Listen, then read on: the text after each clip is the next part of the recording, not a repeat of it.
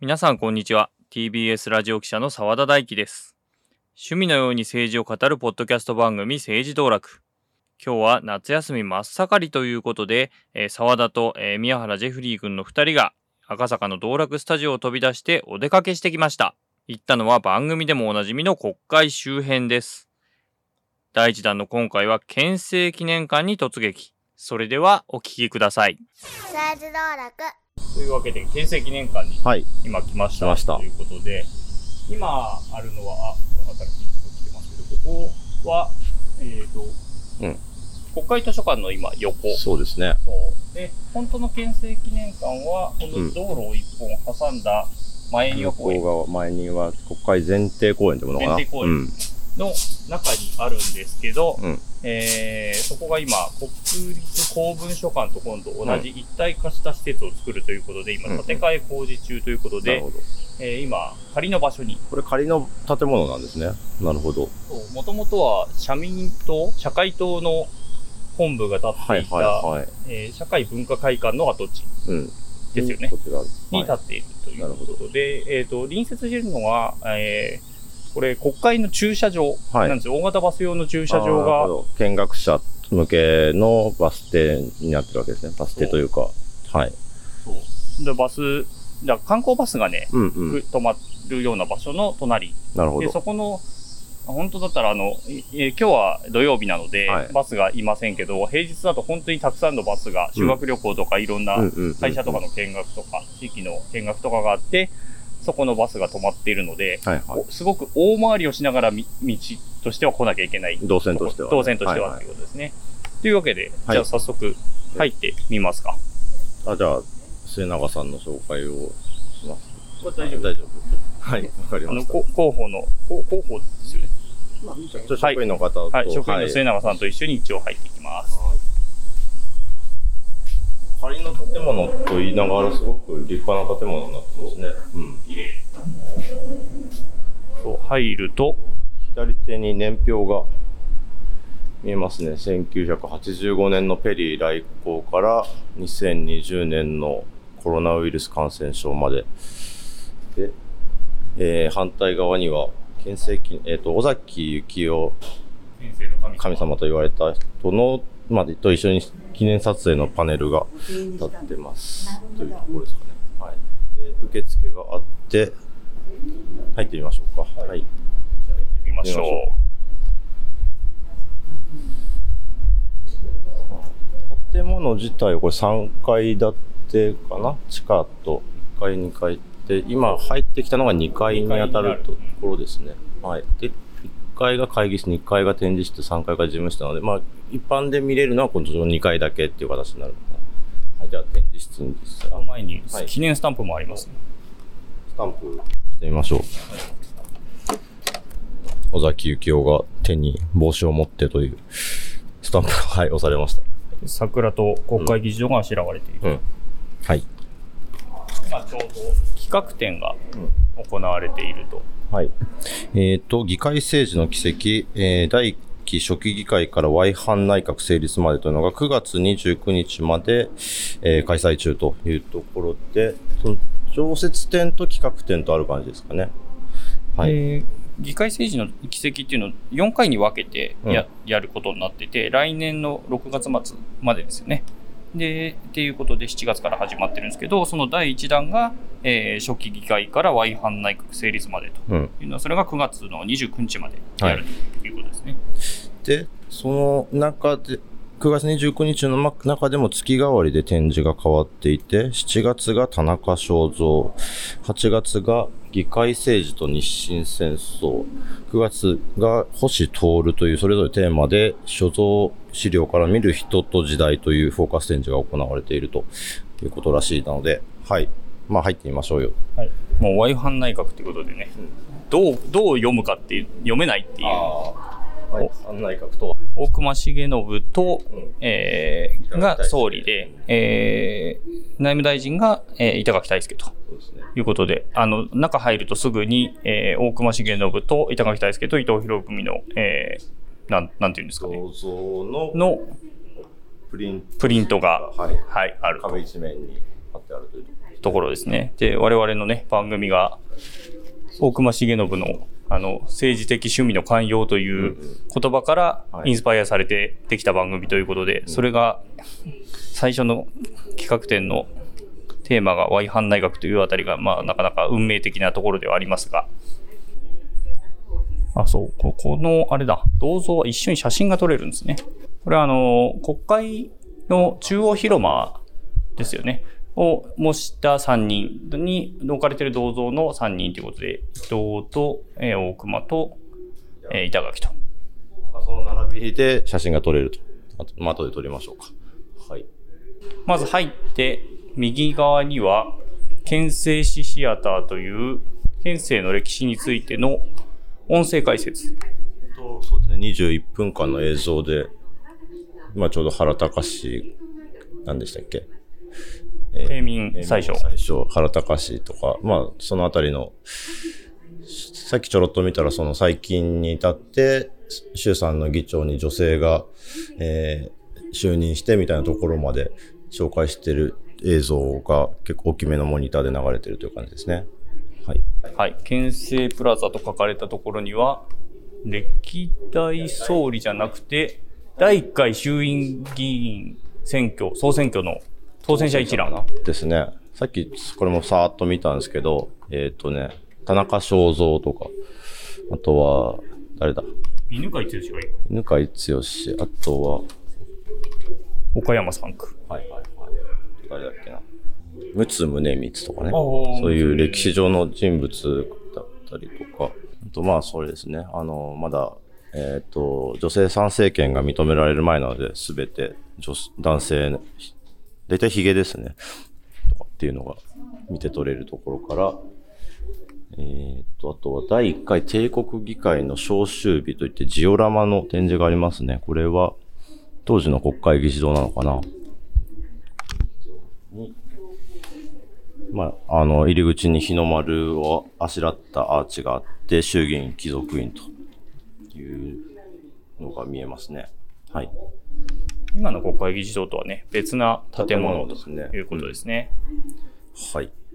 進んでいきましょうか。はい。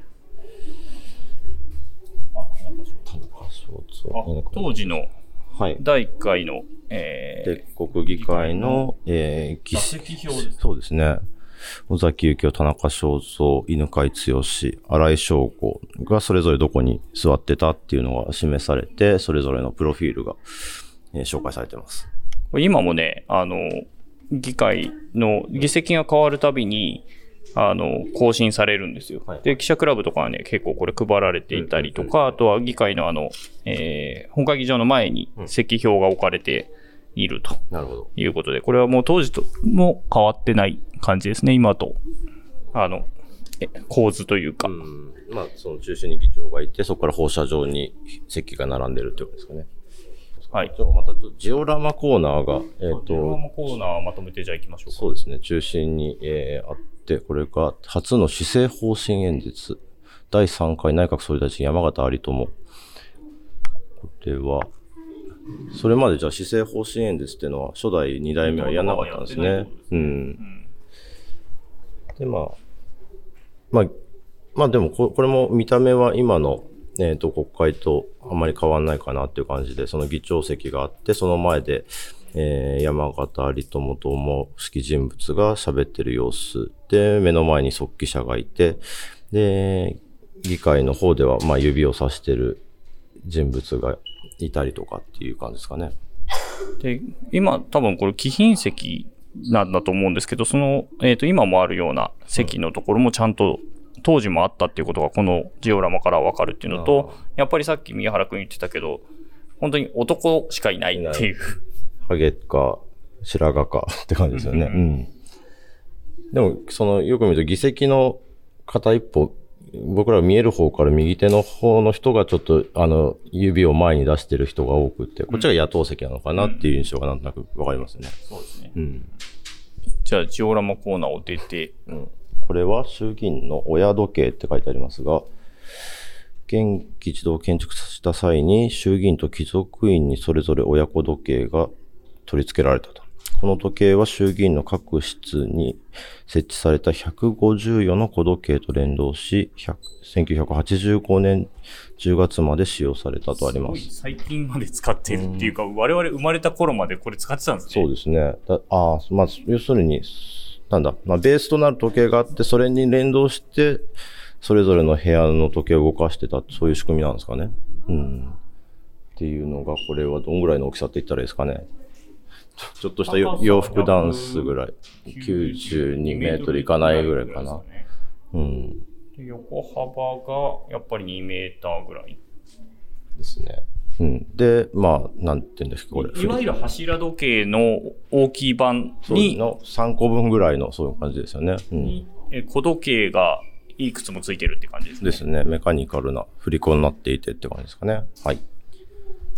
で、我々がさっき心を奪われたのが、はい。議員、議員党員表示板とあります。えっ、と、これは、なんていうか、読んでみましょうか。はいこの表示板は1988年3月まで衆議院玄関で使われた、えー議事堂本館と文館の入り口に設置され、議員は自分の名札を赤字から黒字に変えして登院したことを示したと。で現在は押しボタン式からタッチパネル式に切り替えられ、えー衆議院玄関を含め5箇所に設置されている。はい、10年ぐらい前までは、あの、名前の上に四角いボタンがあって、それを押すと登院したっていうことがわかる感じになってたんですけど、はい。割と最近に完全にあの、オール液晶になって、うんうん。あの、タッチパネルですぐ押せば変わるような感じになってるんですけど、これ1988年まで使われてた、あの、いわゆる、うん。なんていうんですかね、出席の時に木札をひっくり返すみたいなはい。方式の、えーまあ、党員表示板。うんうん。で、我々何が上がったかっていうと、ここに書かれてる議員の名前が、うん。結構大物がすごい、あの、いっぱいいるっていう。これ要するにこの88年3月まで使われてたっていうことで、その頃の最後の、えー現職の衆議院の議員さんたちの名前が、えー一覧で並んでるわけですが、まださっき我々がやったのは、あ、この政治家この頃まだ生きてたんだっていうのと、とね、そう、現職何人いるかなとかっていうのをちょっと見て楽しんでたりする。一番最初の自由民主党のあが安倍晋太郎さんなん。安倍晋太郎さんから、ね、えーっと、88年だから、総理大臣誰だろう？当時は、竹下登かな？かな？ぐらい、平成、今平成に変わるぐらいだからそうですよね。っていう名前とか、そうそう、この人、えっ、と、息子に譲ったなとか、この人2代前だな、みたいなのが、えー見えてきてちょっと面白かったりし。この人の今孫がいるなとか。うんうんうん。ね。はい。チェック。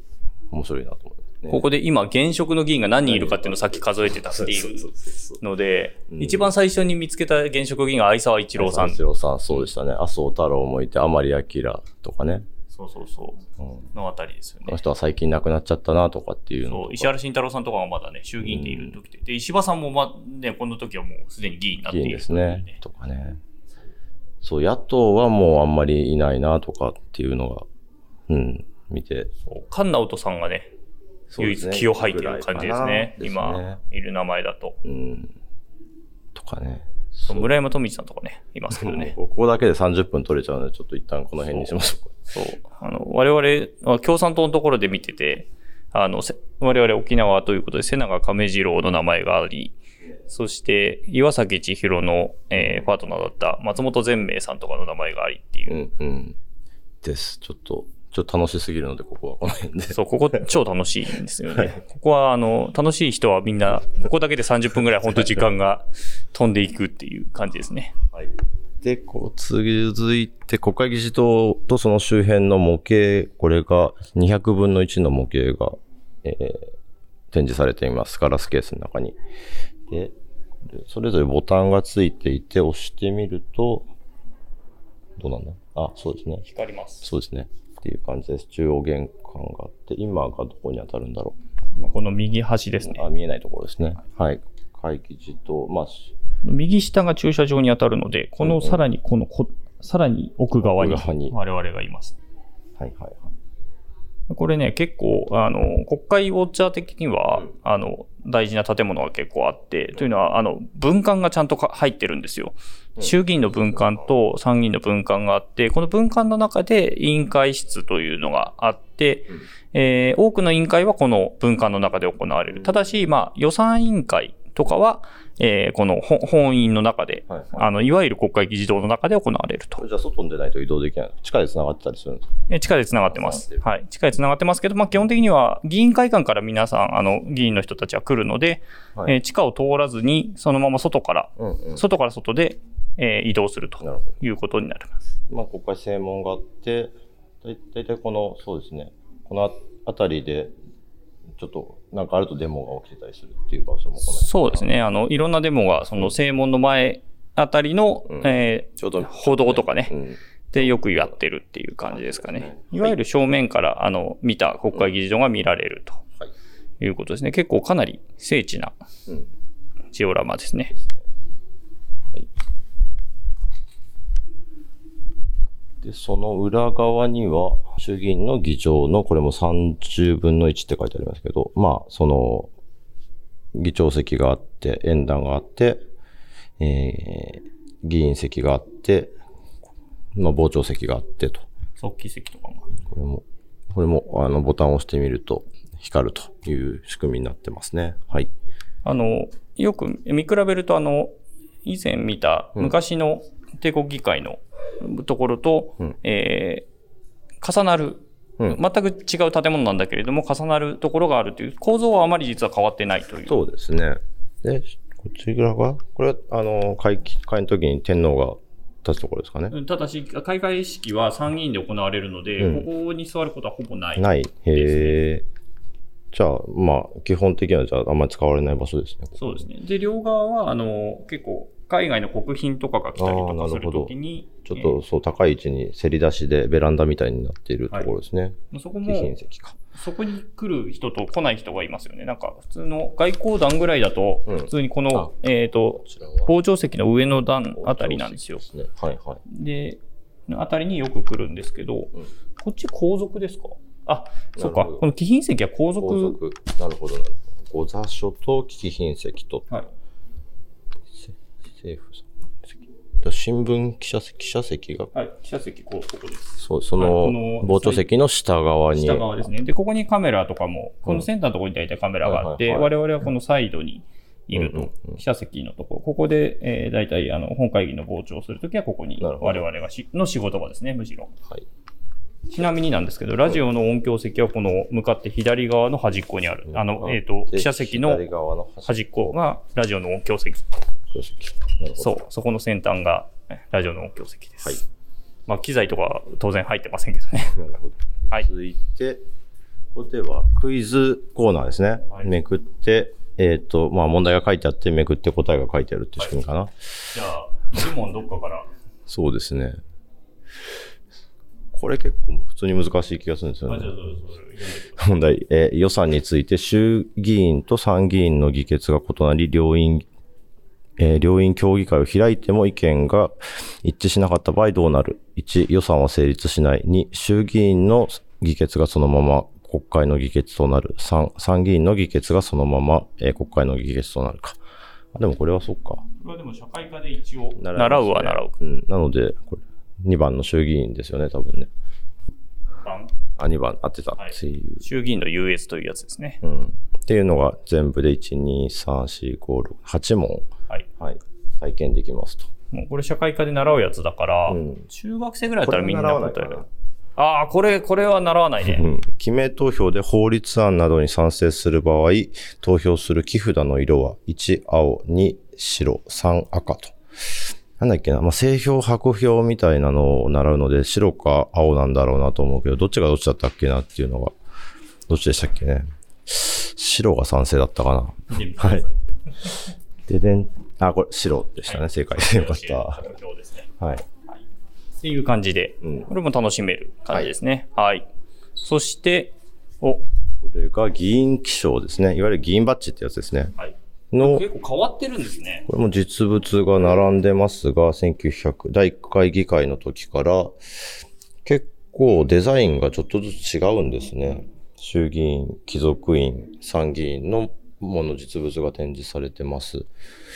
どうだろうなんか、色は白だったり、青だったり、陶、陶器なのかなセラミックっぽいのだったり、金属だったり。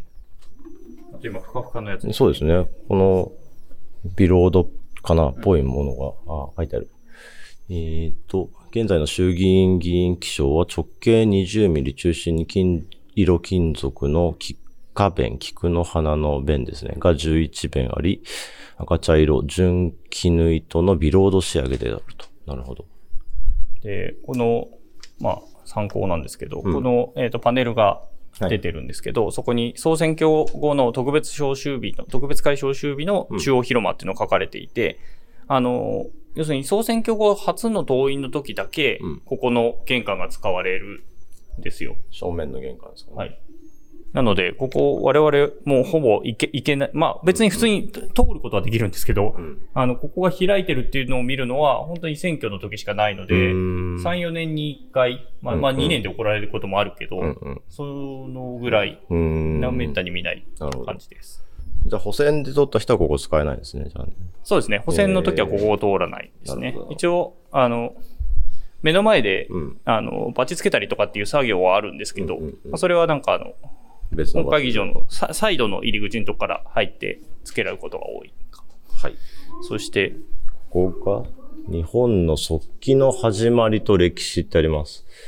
えっ、と、まあ、議会でのやりとりを記録す、速記っていう形で記録ししてるんですよね。で、それの第1回の、そえー帝国議会の議事録の速記だったりとか、これが、あ、すごいですね。極東国際軍事裁判の議事録っていうのも展示されてますね。東京裁判。東京裁判。へー。で、これが時計、珍時計って書いてありますが、あの、本会議を、あの、ウォッチしてる方はよく、あの、チーンって音がすると思うんですけど、あれ、うんうん演説中とかに。うんあれは、あの、演説してる人の持ち時間を示しているのではなくて、速記者の交代の時間のタイミングをチーンって鳴らしている。あーそれが、まあ、このチーン時計というやつですねあ、。速記者複数いるけれども、多分、ずっとじゃなくて順番に交代で、あの、速記を切り替えてるってことですかね。あ、書いてあります。えーっと、ありがとうございます。えーっと、本会議予算委員会、憲法審査会、議員運営委員会等において、速記者は速記席で5分間発言を手書きにより、手書き速記により記録と。だから5分交代で、今、展示されてる写真では 3, 3名の方が座ってて、その、それが順番に即帰してるって感じなんですかね。はい。で、2011年から音声システムをうん。使ってるってことで、機械起こしと、まあ、併用をしながら、うんうんこれで確認しながらやってるということですね。はい。あ、これ面白いな。ハンコが。翻訳を手書きで行っていた時代によく使われる単語をハンコにして使用することで能率向上を目指して導入され、1995年頃まで使用された。あ、その速記で書かれたものを文字に起こすときに使ってた、こういう言葉がよく使われるからってことで、ゴム印になってるんですね。面白いですね。漁業、漁船、結果禁止、会議、休息現状ととかっていう単語の他に、この辺が面白いですね。わけであります。思うのでございます。意義なしと呼ぶものありとかっていうのが、えっ、と、まあ、ハンコで用意されてるということですね。議事録を見るとよくうん。ドルワードがうん、ちゃんとそれがゴム版になってなってるっていう。る。面白いですね。はい。で、これが、あ、実際の速記ですね。速記で使われてる、なんていうんですかね、こう速記文字っていうんですか？うん。が展示されてます。っていうのと、あと音声システムで、えー書かれた原稿ですね。えー速記で使われてる文字って衆議院と参議院で違うって聞いたことあるんですけど、そうなんですよね。ここで今展示されてるのは衆議院のもの。なるほど。はい。いいしょ。で、あとは国会三権分立のし、えー、まあ図解だったりとか国会の仕組み。で、国会ではどういったことをなされてるのか、国会の働きっていうのが、えーパネルでわかるようになってますね。はい。で、じゃあ、こ奥行きましょうか。はい。行きましょうか。今日の配信はここまでです。続きは木曜日に配信します。スカルプ D プレゼンツ川島明の寝言。毎週ゲストの芸人とたっぷりトークをしたりいろんな企画をやります。そらしど本坊と向井の近況を戦わせるコーナーもあります。向井意気込みをどうぞ。負けないぞ！放送から半年間はポッドキャストでも配信中。ぜひ聞いてください。うん